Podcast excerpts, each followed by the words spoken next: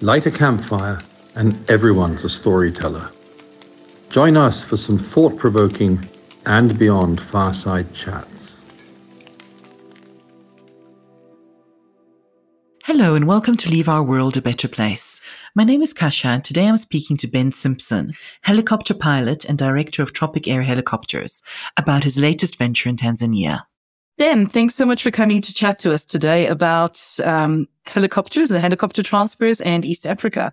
Well, thank you for having me. It's good to be here.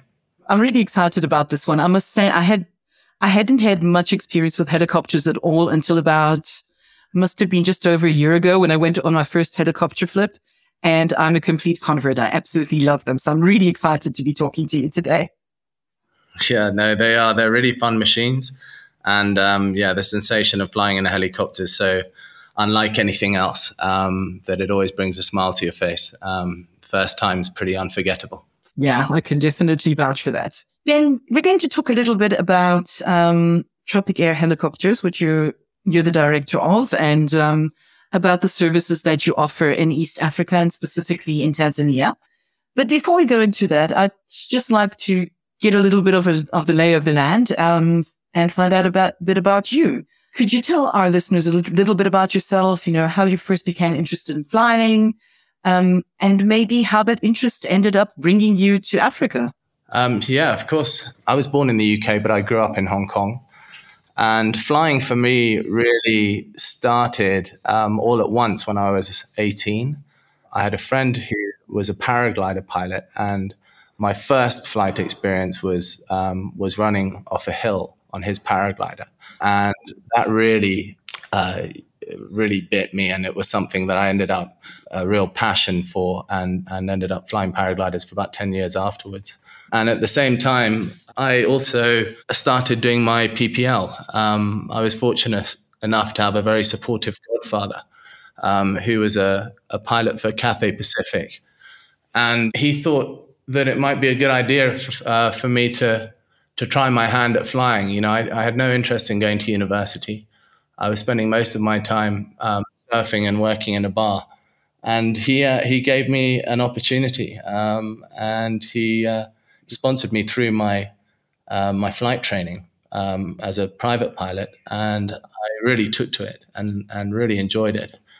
And uh, and he started he started telling me about various flying jobs that there were in the world, um, you know, beyond airlines, flying in places like Alaska and and uh, you know bush type flying, and uh, I had uh, so that's really sort of what got got me started, I suppose. Those two things. And from there, you well, obviously you didn't go into commercial airlines. And um, how did you end up in Africa? Well, actually, I came out to Africa with a great friend of mine, the same guy that I flew paraglider with him uh, when we were 19. I guess it was about a year uh, after I'd learned to fly. And um, I did a little bit of flying uh, down at Mossel Bay and along the South African coast. And uh, we traveled around in a van for about three months. And, uh, and I really fell in love with, with Africa at that point. It was shortly after that that I went off to the States to carry on and do a commercial license. And I thought, uh, as I was going through that, that there might be an opportunity in Africa. And it was while I was there that I met several people actually from East Africa, a couple of them Africans who'd been over there um, doing flight training, and some of them uh, instructors um, from other parts of the world who had tried to get jobs out uh, in East Africa. And um, their stories and uh, you know their, um, their insights into what was uh, going on commercially, what type of bush flying there was, and what opportunities there were, made me believe that I could, uh, you know, that it was worth giving it a shot. And so soon after finishing flight school in the States, I came to Kenya just because I'd heard more stories about Kenya than any other place. and it sounded like a good place to start. You know, I was 21 at the time, and, and when you're when you're young, you kind of believe that you can do anything and uh, that everything's kind of possible because you can't imagine the barriers that you're going to face. And so I just came. Um, I just showed up and I didn't know anybody. Um, and I was very fortunate uh, to hear about a guy called Willie Roberts who um, who ended up giving me my first job But I heard about his operation, which is based in the Masai Mara. And this is in the uh, uh, mid 90s, 96, 97. And, uh, and he had a couple of Cessna 206 airplanes uh, that he used to fly around the Mara collecting guests to take them out to Lake Victoria for a day trip experience at a place called River Island. And so he gave me a job flying one of his 206s. And uh, he really brought me into bush flying and, and, and some really great, um, I did some really great work with him. And he really sort of uh, mentored me uh, in the, my first couple of years of commercial aviation and uh, remained a friend throughout uh, my life. So when did the sort of the the swing from fixed wing to helicopter happen for you? And how how did that happen? Well, so I actually then I met Jamie Roberts, who's the who's the founder of Tropic Air, um, and he he founded Tropic Air in the early '90s, um, and he was Willie's brother, and uh, and I was uh, Tropic uh, was really a, a, fledgling company at the time, and uh, Willie used to uh, lend me across to, to, to do some of the some of his flights from time to time, and I'd use Willie's airplane, and so there was a lot of crossover between the two companies. So I so I ended up actually enjoying my work up, up at Nanyuki uh, a bit more and ended up sort of moving in that direction. But it, it didn't take me long to sort of um, to grow out of fixed wing flying because I could see there were there was there was uh, a lot more fun to be had uh, with helicopters. At the, at, the, time, you know, Kenya is is the most incredible landscape, and uh, we were flying. We we're doing a lot of flights into the north of the country using fixed wing. Um, we were doing um, trips, you know, several nights flying people to the Chalbi Desert, uh, where we had a small community camp, and across to Lake Turkana and those sorts of things. We used to do that in fixed wing. You know, in those days, there was one helicopter operator, Phil Matthews. He used to fly around in his chopper, and a couple of other guys started to uh, started small operations in Nairobi in the early 2000s. And I, I sort of, as a youngster sitting on the sidelines, I could see that this was something, this was going to go somewhere, and that there weren't an awful lot of helicopter pilots sitting in the wings. In fact, there were there was hardly anybody. Um, and so I kind of made the decision quite early on. I guess I'd only been flying fixed wing at that at that point for for four or five years. And um, as it turned out, it was a it was a really good decision to make. You know, when I when I started in commercial helicopter flying, I, th- I think there were four available aircraft for hire under commercial operator licenses. Um, and today, I think there's nearly 80 and that's that's 20 years only so it really did boom and it really was uh, a good time to start but but mostly i mean my motivation was to get into the landscape. You know i spent a lot of time flying over it. My off time i used to do a lot of motorcycle trips with my friends and uh, trips paragliding trip into the remote areas of northern kenya. You know the helicopter was just a natural progression. It's a way to to get people to that space and also a way for me to um, a job that you know I could love really. Um, more than anything. It's what I'm doing in helicopters is uh, all the things I want to do, and it turns out that people enjoy doing it with me. So that's kind of that's kind of how things go. it's amazing when you can combine your natural inclination and your passion for something with with work, basically. I've been very fortunate.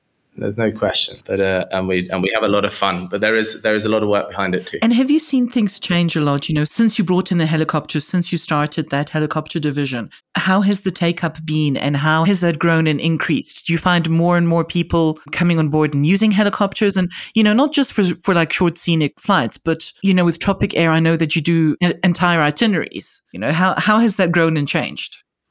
Well, it did start with um, sort of morning trips or day trips. And from, you know, we did a lot of Mount Kenya uh, in the early days, servicing lodges uh, and camps in the Laikipia area, of which there are many within uh, close proximity to Tropic Air's base at Nanyuki.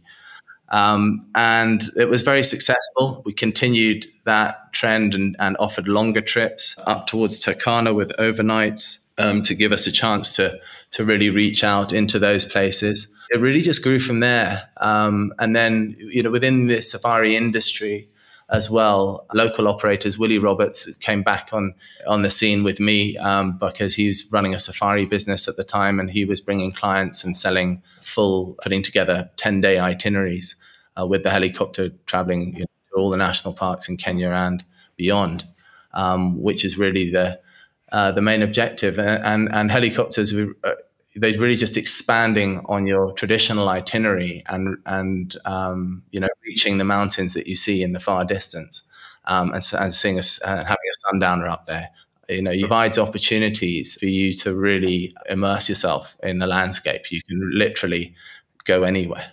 And so, yeah, it grew from there. You know, the bigger itineraries, the bigger adventure trips, they kind of grew in another way.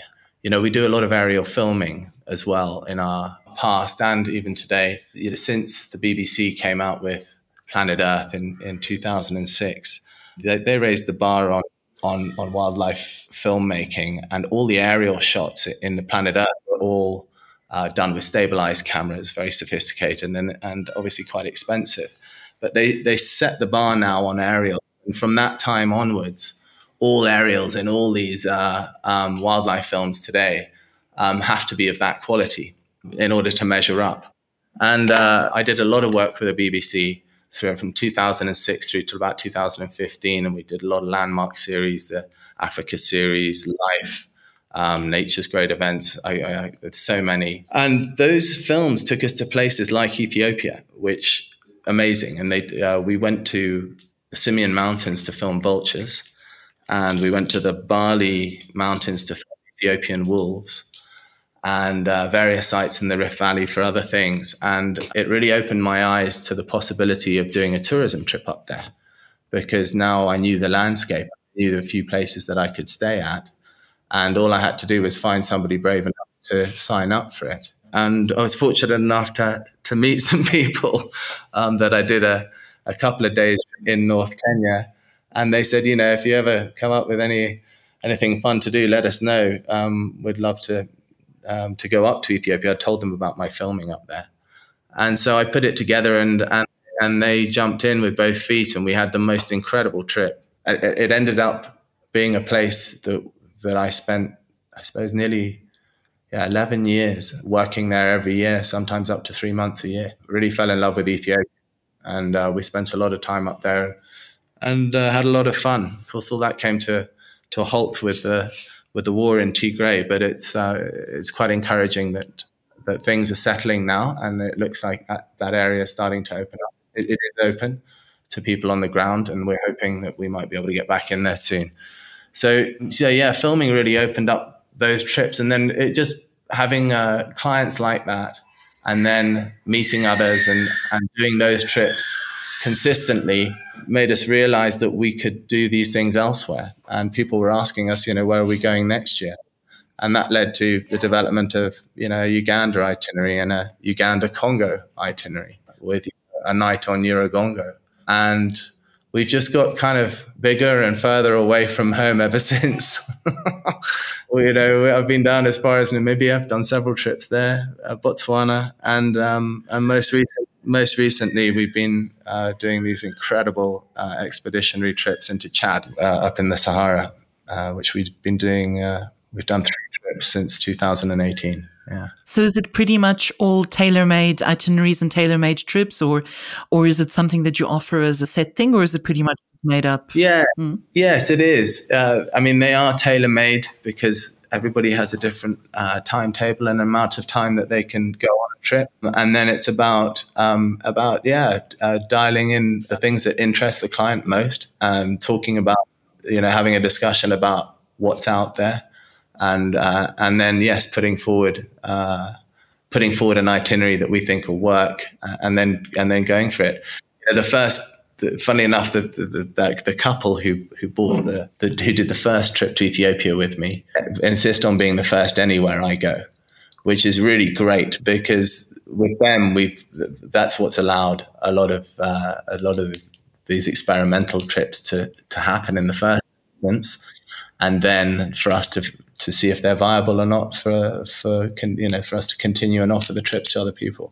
Yeah, they I, I owe them a lot for that. Um, yeah, they're actually they're actually coming to Niger with me in uh, in December this year. So that's that's our next destination. So obviously the the filming sounds as though it opened up a lot of new destinations and a lot of experiences um, to you. I must admit, I'm really curious though. What is it like actually doing that kind of work on on a documentary? Are there challenges that it brings with it in terms of the actual flying and the things that you're expected to do that you wouldn't normally do? Uh, yeah, definitely. It starts with where are you doing it? If it's uh, somebody wants to do it in the wants to film a volcano in the Congo or a vulture in Ethiopia or, or whatever it is, we've got to get the aircraft to that place in the first instance. We've got to deal with the authorities. So all of that stuff's boring and difficult. But um, you know we've been doing it a long time, and we've we've learned the channels, and we have our friends and fixed in various places, and so um, it's those are those bits are normally overcome, and then. Uh, and then yeah, flying the equipment, um, it can be a challenge. Um, you know, we're trying to we're trying to film wildlife its natural behavior or behaving naturally, and and trying to disturb it, you know, um, as little as we can, and that means you know positioning the aircraft um, downwind of them, and and also understanding the animal that you're filming.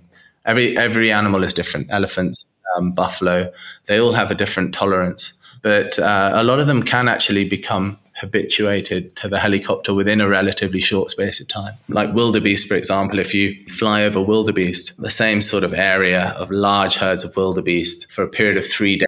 And you slowly each day get a bit closer. By you know, on the fourth day, you can you can be flying almost over their heads and they and they start ignoring. They forget you're there. So you know there are those challenges, and then there's also sometimes uh, the, some of the cameras we've been flying recently are enormous. We had one of our pilots, Timmy, was flying uh, a specialized camera that, that films for um, simulator rides. And there are four cameras in the nose. To, to it's sort of like an IMAX. It projects onto a dome. 16 people sit in this simulator and they go on this Africa flight. And so um, they all they all get the thrill of flying with Timmy through some of the most incredible landscapes of Uganda and Tanzania and Kenya, which is which will be sort of uh, simulators all over Europe. But the rig that he was flying was, I think, 320 kilos, and he had to have all these guys on board as well. So uh, it sticks out the nose of the. The aircraft behaves completely differently, so it, it does take a, a steady hand um, in that game.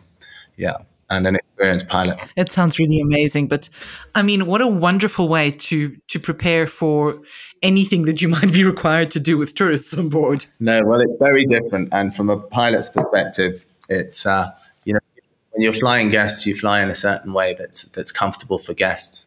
When you're doing more utility type work, you don't have to worry about the people in, in the aircraft. You, you maneuver it how you need to. Yeah, absolutely. So it is, yeah, it's a very different, uh, a different discipline. Let's talk a little bit about Tanzania. I know that you've recently partnered with & Beyond for scenic transfers between uh, some of our lodges in Tanzania. And um, I'm kind of curious about the thinking and, and how all of that works. Tanzania has got such a well developed network of air charters and everything is so really well connected as it is. Why this particular area? Why, why a partnership with & Beyond and, and why in Tanzania? You know, what, what is it that you believe that helicopter transfer service can offer that the normal scheduled flights or air charters can't offer? Firstly, we, we partnered with & Beyond because they're a great company.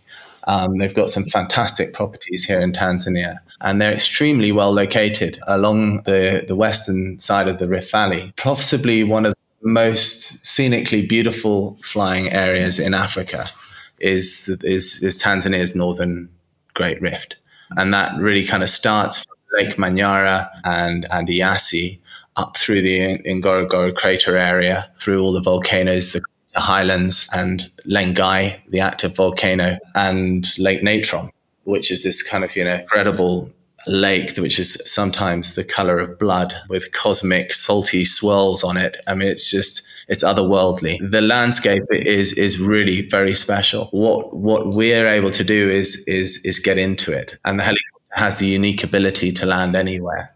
So uh, we we're not really doing flips uh, with our with our business. That's never been business. We we prefer to go on a more of a journey and to show off the diversity and the uniqueness of the landscape. And northern Tanzania certainly has that in spades.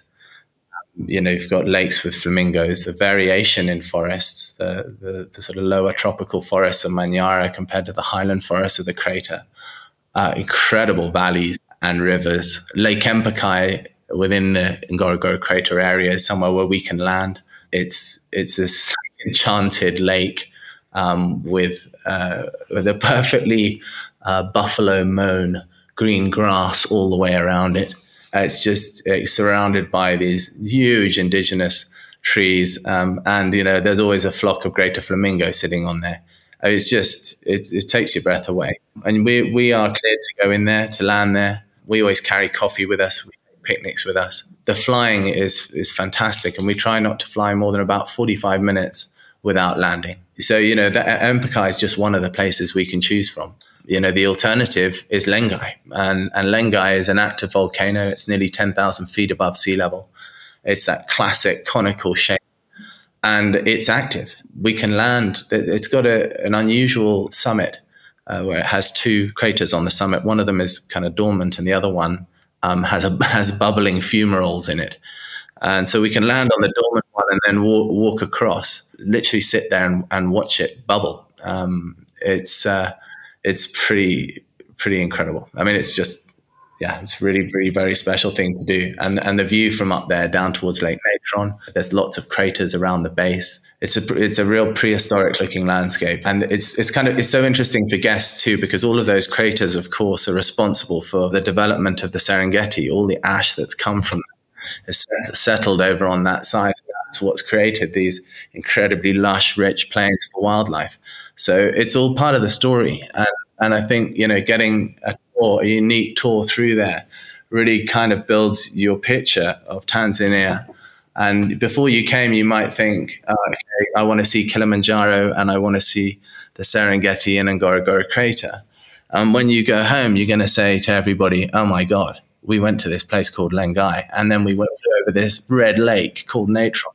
There are so many other special features out there, and you know we we know where they are, and we we want to show people uh, the lesser known parts of Tanzania, which are equally incredible. So basically, I think what I'm hearing is that there's so much more flexibility, and it's not really just a way of getting from point A to point B. There's a whole journey, and you know, it's kind of flexibility combined with local knowledge. So you know exactly where the best spots are where to take people. And the helicopter gives you the flexibility to stop off and really explore them in the way that you want to. Yeah, that's right. We, we don't fly in a straight line anywhere except when we're flying home empty. When we've got guests on board, we fly slow and we highlight an interesting route for the entire time you're on board. There's always something to look at. It's a special experience, and I hope that, that we'll get a lot of uh, clients. What I was going to say to you before is that & Beyond, you have property in Manyara, you have your Crater Lodge, and you have Klein's Camp, and they all sit on right along the route. So it makes perfect sense um, to have a helicopter pick you up at the door,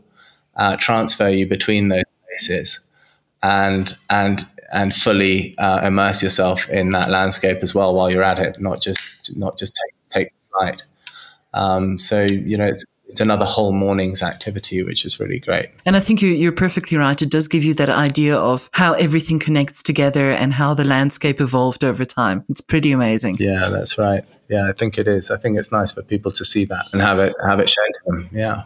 In terms of the actual sort of, you know, the details of how all of this is offered, what kind of helicopters do you use for this? How big are they? And, you know, what kind of special features do, if, if any, do they have? Right, yeah. Well, we currently have one helicopter in Tanzania. We hope to supplement it very soon, within the next couple of months. The aircraft we have is an Airbus H130. Uh, it's a state of the art uh, machine. It's incredibly quiet. It has an enclosed tail rotor, um, and it's widely used around the world by tour- tourism operators. Um, they're seen a lot in, in uh, uh the Grand Canyon, Hawaii, those sorts of places. It carries a pilot plus six passengers. Everybody's in. Everybody faces forward. It has incredible visibility. The seats in the back are higher in a sort of theatre-like arrangement than the seats in the front. So everybody gets a great view. Plus, with us landing as often as we do, there's an opportunity to, for people to switch around.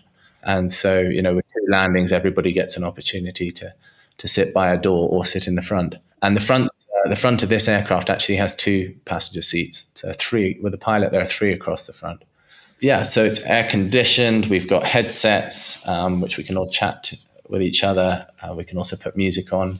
We also have the ability to slide the doors open in flight. If we have serious photographers, uh, then we would normally give them an extra safety belt and teach them the operation of the door and all the safety things that go with that, loose articles, and then uh, they can shoot with the open door, and that that um, that really does make a big difference. If you are a serious photographer, you don't really want a bit of perspex between you and the subject. And myself and all our pilots have a lot of experience with filmmakers and professional photographers, so they're good at getting you into the right spot to take your shot. In terms of what a guest would, would expect, can you sort of run me through how that would look? You know, from takeoff, do you know pretty much exactly where you're going to go and where you're going to land straight off? Or is that something that you figure out as you're going along the way? What other details? Like, you know, can you take luggage and how much luggage? Sure. You know, are there age restrictions? Is there anything else that guests would actually sort of need to be aware of before they decided to do this? Yeah, we do have a luggage restriction. If we've got four passengers, we can carry their luggage. Four passengers or less, we can carry their luggage, but the luggage must be in soft duffel bags. So they can't have any rigid sides to them and they can't have any wheels. Um, otherwise, they simply don't fit into the space that we've, the, the cargo space that we have. So, um, provided and, and, and 15 kilos each, uh, plus a five kilo hand carry. Typically, we can carry six people with their hand carry luggage only. And if we were doing a transfer between, let's say, Kleins, um, the Crater Lodge, then we, if then there were six people, we would send their luggage by road. But uh, most likely, we'd arrive at the same time because we spend quite we spend quite a lot of time exploring and walking around and stuff like that. So, so yeah, that's how we manage the luggage. All right. The route that you're going to take, do you agree that up ahead of time? Or is it flexible enough that you can actually stop off if the guests are flying along and they see something really amazing and they want to stop off and yeah. have a look? Yeah, no, absolutely. Sometimes we can do spontaneous landings. I mean, it depends which area we're in. Uh, typically, all the landings that we make are pre-arranged with various authorities everywhere. Every bit of ground in Tanzania is under somebody's control.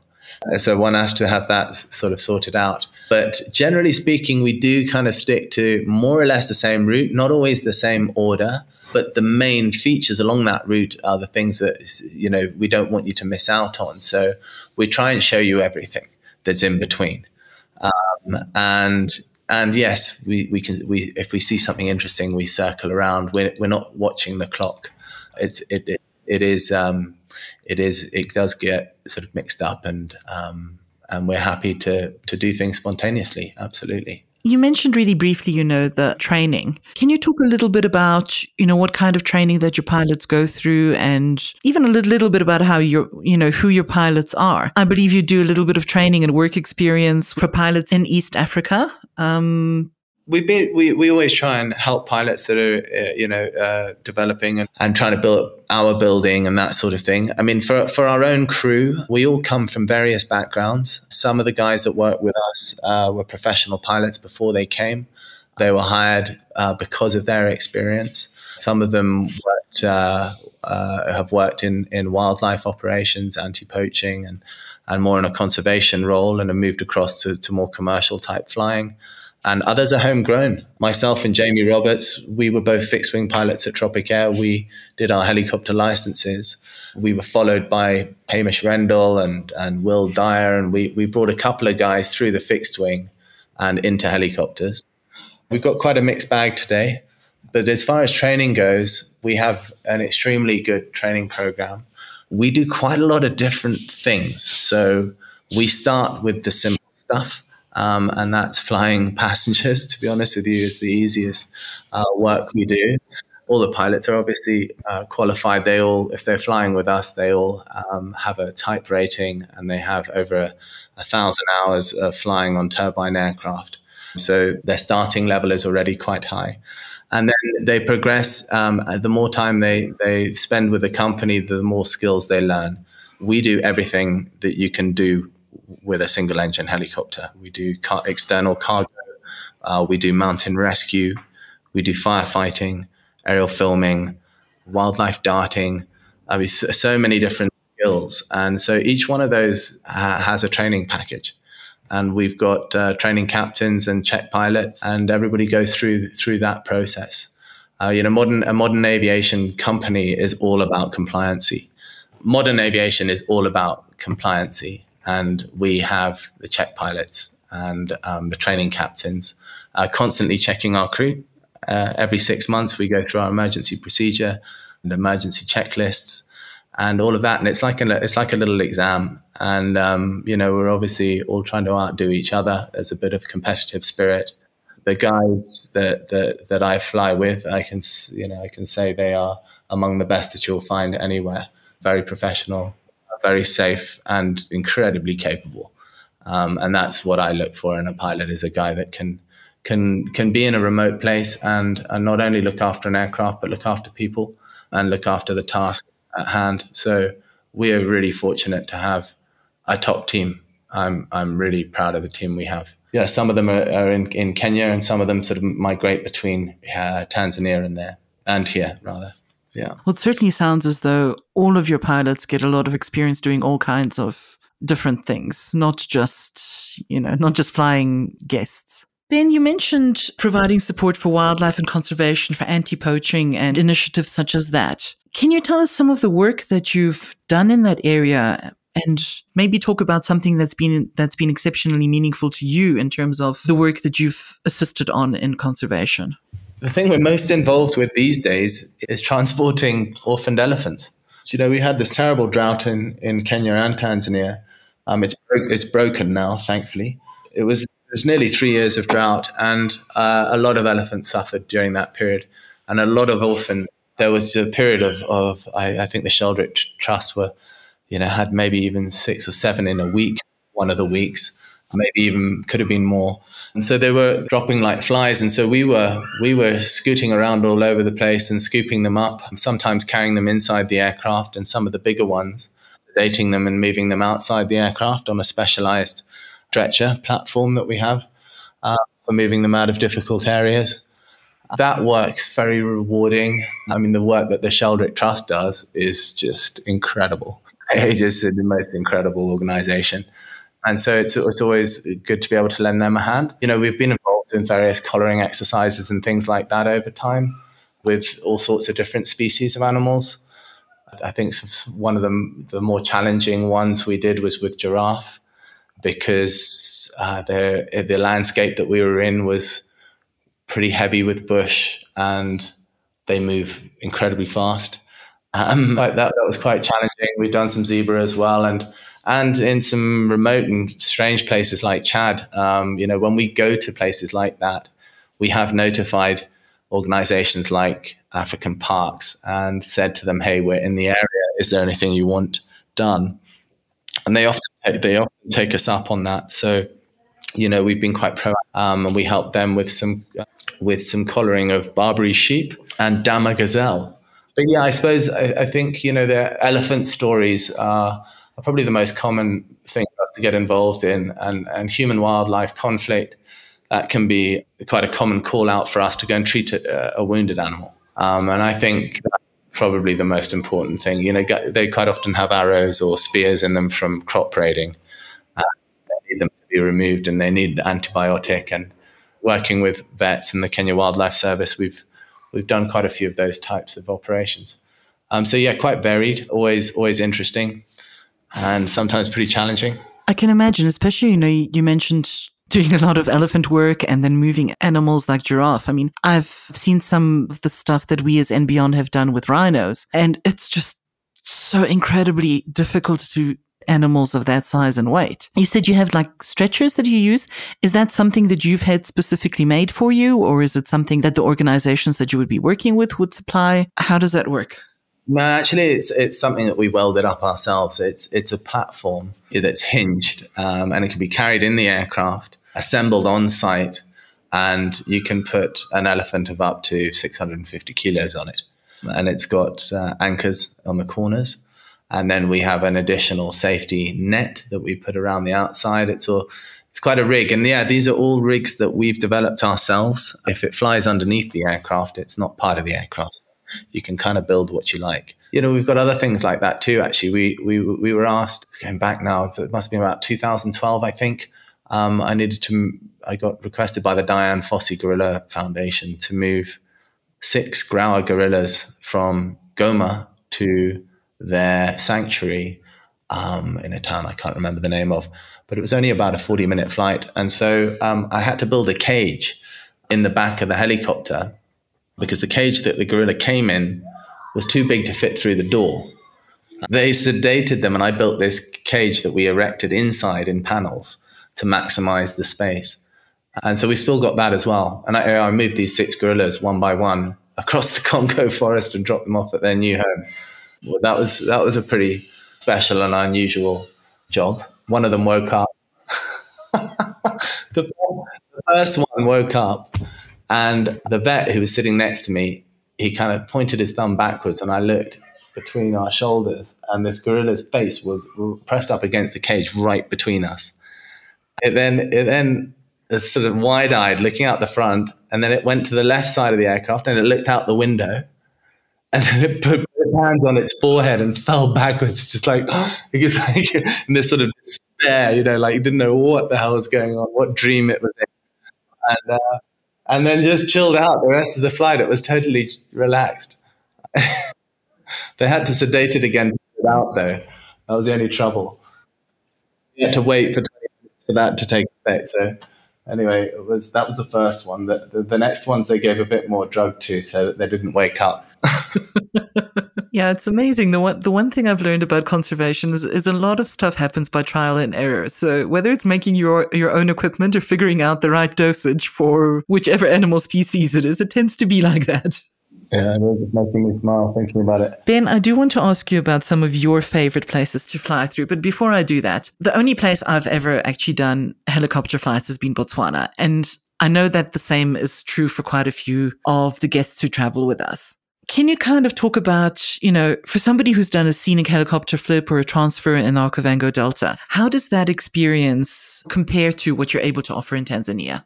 I mean, Botswana is a is a unique environment. Um, the, flying over the Okavango, I think it's great to see from the air.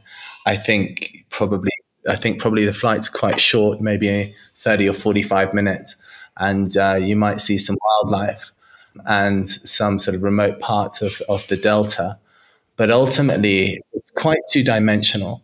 Um, you know, Botswana is a flat landscape, and um, as a pilot, I, I'm I'm I really need to be flying in mountains, especially in helicopter. But um, I, I, just think that, no, I just think that, that Tanzania and East Africa is much more three dimensional. You know, it, we've and varied. So you know, it's not it's not just one thing. It's the variety um, in topography. You know, we, you can be flying over the desert, and you're seeing desert um, species of animals. You're seeing gerenuk and maybe Grevy zebra, and then um, you reach a mountain and you climb, and within three minutes you go from desert to tropical forest, and you're seeing colobus monkeys bounce around, and you're looking across this canopy of forest down onto a desert beneath you. You know the elevation provides for that variety and and I think that's what makes flying here a bigger journey because there's there's more to it. Um, there's more to see, and it keeps getting better. You see, you kind of you fly, you know, you fly through uh, through a valley that's you know hanging with hanging forests, and you think, oh my god, I think that might be the most beautiful thing I've ever seen. And then the next moment you're flying over a, a, crater lake and you're like, oh crumbs, well, I don't know which one I like better now. You know, it's just there's so there's so much. It's you know, a lot of people say to us after a day, they're like, I just feel like I've got sensory overload. I'm not sure how to process it. Sometimes you've got to be careful not to do too much. I don't mean to be rude about Botswana. It's an incredible experience, and the Okavango Delta is a very special place. But for flying, I think to fly through this landscape in East Africa is is is unique and extraordinary. Yeah, there's, there's nowhere like it. Well, that's that's very obviously where your heart lies. So I don't know if I even need to ask you the next question, but I was going to ask, what is your favorite region to fly in in Africa? Would it would it be East Africa? Yeah, for sure. There's no place like home. Uh, it is wonderful here, and I've been flying this area for a very long time, and you never get bored of it It does change. It changes with the seasons. It changes all the time, and it's always it's always great to be here. I also have a thirst for exploration, and so I do really enjoy new trips and new experiences. Chad and Niger are really exciting. These are they're expeditionary trips. We're not staying in in luxurious accommodation. We stay in in fairly simple desert camps, and in Niger we'll be staying in some in some um, very modest hostels um, in various towns in in the Air Massif. What we're seeing, what we're able to to visit, it's not really about where we're staying. It's about what we're able to do. Uh, it's, it it feel, that's a place where I mean that's really stolen my heart because I just love that the remoteness that it provides. And you know, you can stand on the on a hillside in the Tibesti, where you know where you're looking toward Libya and Algeria, and in in a landscape of nothing, but the most beautiful landscape of nothing, and it feels like you're standing on the edge of the earth. You know, it's like it's like nothing, and it's like nowhere else or, or any other place has has given me that experience but it's so far from home and it's so difficult to put it all together. And so we can't do it all the time. It's one of those sort of special places that, and, and while it's open, and that's the other thing that we've learned in our business is, you know, Ethiopia, you know, these, the countries that we choose to, to do our tourism, uh, uh, we're doing it there because it's hard. It's because it's hard to travel there. It's, uh, it's very difficult to do these things on the ground in the same way to spend eight days in Ethiopia and see the Simien Mountains, the Danakil Depression, the rock churches of Tigray, to do all of those things in such a short period of time. That's why we were going to those places. It allowed people access when they don't. One thing they don't have is time, uh, so often. Uh, and then the, the, the Congo as well, and all of these places. They're great fun, but then they're only open for as long as they're open. You know, you kind of have to take your opportunity and that's the thing. So we get closed out of, of a lot of the places that I love to fly periodically. Some of them are starting to come back to us, but yeah, I think Chad, Chad definitely takes the biscuit. Well, I suppose that's the real beauty of the helicopter. You, know? you can really quickly combine so many truly remote places that you know that that are totally inaccessible in any other way that you wouldn't be able to squeeze into a relatively short period of time. Well, that's it exactly. Particularly out there, it's the discovery. You know, we're walking in on 8,000 year old rock art sites in the middle of the Sahara with paintings of rhinoceros and plains game and things that you can't even imagine would be in that landscape. So, that access to those sites and with the right experts, you can do phenomenal things there's so many of those types of things available in Tanzania. I mean, just between the crater and clients, again, you've got the Olduvai Gorge. That's another place we can call into and um, go and look at, at the, the, sites where they, they've found hominids. And there are, there are rock art sites along um, Piyaya, um, at the bottom of the hills of the Gol Mountains. So there are other things that we're hoping that we'll stitch in to our itinerary, as well as some cultural elements. You know, there's the Hadzabe down at Eyasi, and there's there's some very traditional Maasai in the in the highlands um, of Ngorongoro. So you know we, we we we're really hoping to develop those elements too. So it's not all just about flying. It, you know, our trip are we try and be you know on the longer trips.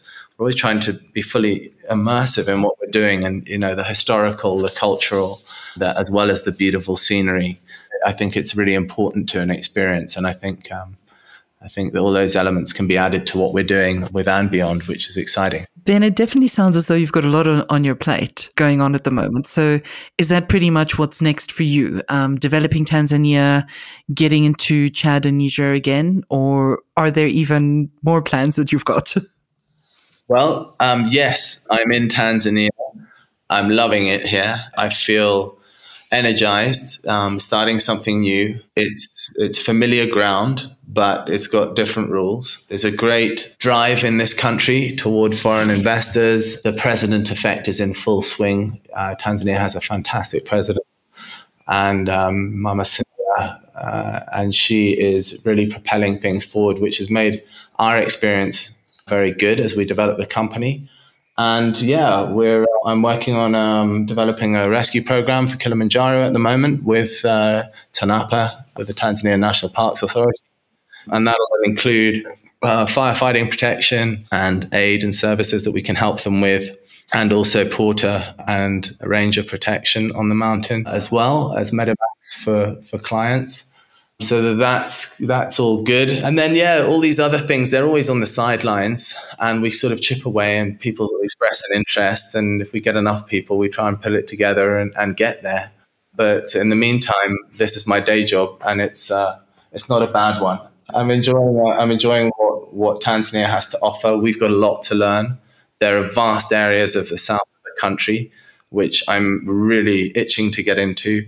Uh, Nyerere, Ruaha, um, those southern areas, there's huge scope for adventure helicopter tourism there. These are these are places with very little infrastructure, road infrastructure, uh, fantastic rivers uh, for for tiger fishing, really incredible areas for, for for walking, and you know other species of animals, sable, roan, and and things that you don't see here in the north. So.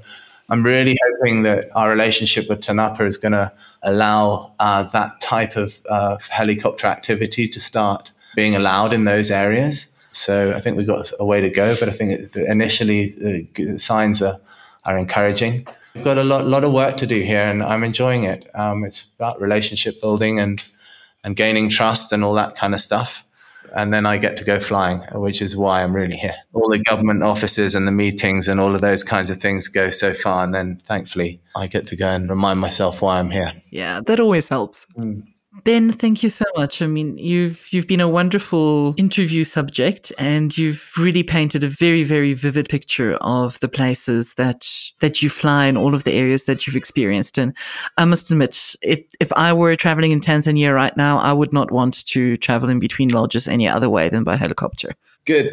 Well, I hope I get you on a flight sometime so that you can experience South. I'd like I'd like you to. I would love that. Thank you.